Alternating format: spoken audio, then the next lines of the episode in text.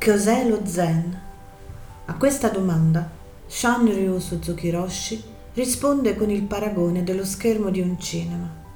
La pratica zen permette di non identificarsi con il film, ma vedere che viene proiettato su uno schermo bianco.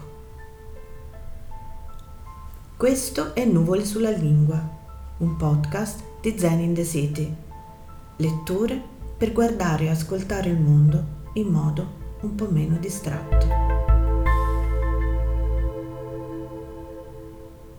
Penso che la maggior parte di voi sia piuttosto curiosa di sapere che cos'è lo zen.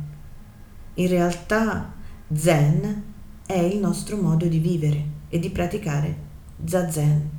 È come puntare la sveglia. Finché non metti la suoneria, la sveglia non serve al suo scopo dobbiamo avere un punto di partenza ogni giorno. Il sole sorge e cala in un dato momento e ripete sempre la stessa cosa. E così facciamo anche noi, anche se forse non ci sembra. Finché la nostra vita non è organizzata, non ci rendiamo conto, forse, dell'importanza di sapere da dove far partire la vita.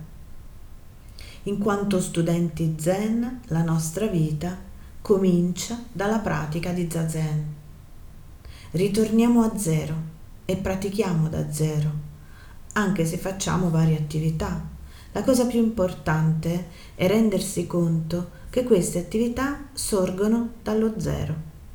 Nel momento in cui decidi di sederti in meditazione, hai già puntato la sveglia quando hai abbastanza fiducia da prendere la decisione di cominciare a praticare zazen, quello è lo zero.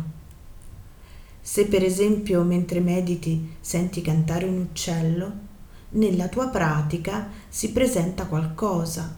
Nello stesso modo, nella nostra vita di tutti i giorni si presentano molte cose. Se sai da dove saltano fuori, non ti disturbano. È perché non sai come accadano che vai in confusione. Se sai come sorgono le cose, nell'istante in cui succede qualcosa sei pronto. Oh, c'è qualcosa che sta venendo fuori. È come guardare l'alba. Oh, guarda, sta sorgendo il sole. Per esempio, capita a volte che tu sia arrabbiato, ma in realtà la rabbia non viene fuori all'improvviso, può arrivare molto lentamente quando senti la rabbia montare di colpo, quella è vera rabbia. Ma quando sai che sta arrivando, nella mia mente sorge la rabbia. La tua non è rabbia.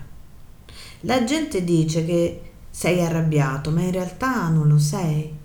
Se sai che stai per metterti a piangere, ah, sto per mettermi a piangere, e poi nei successivi due o tre minuti ma guarda, mi sono messo a piangere. Quello non è piangere.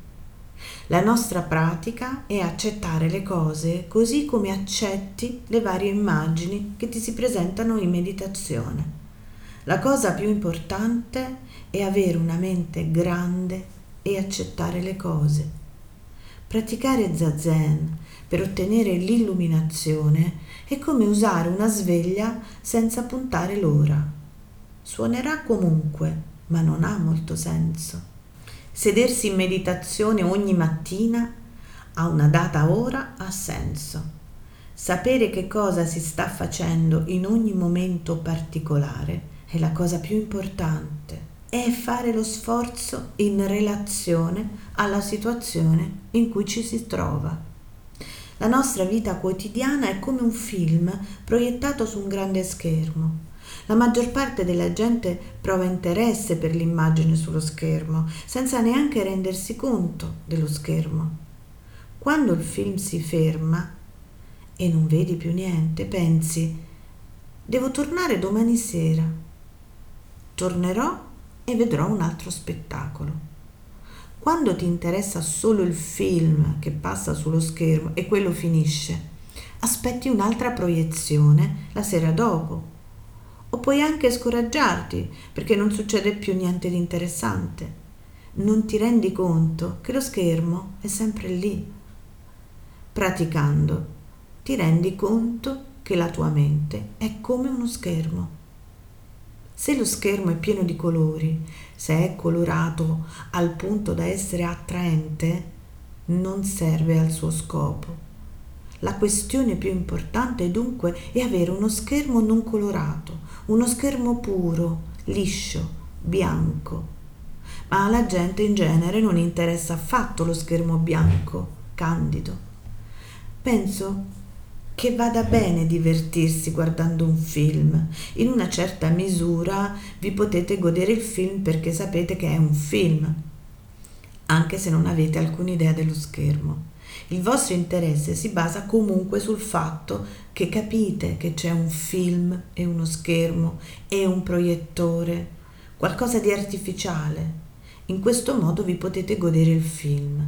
Se non avete nessuna idea dello schermo né del proiettore, forse non riuscite a vederlo come un film.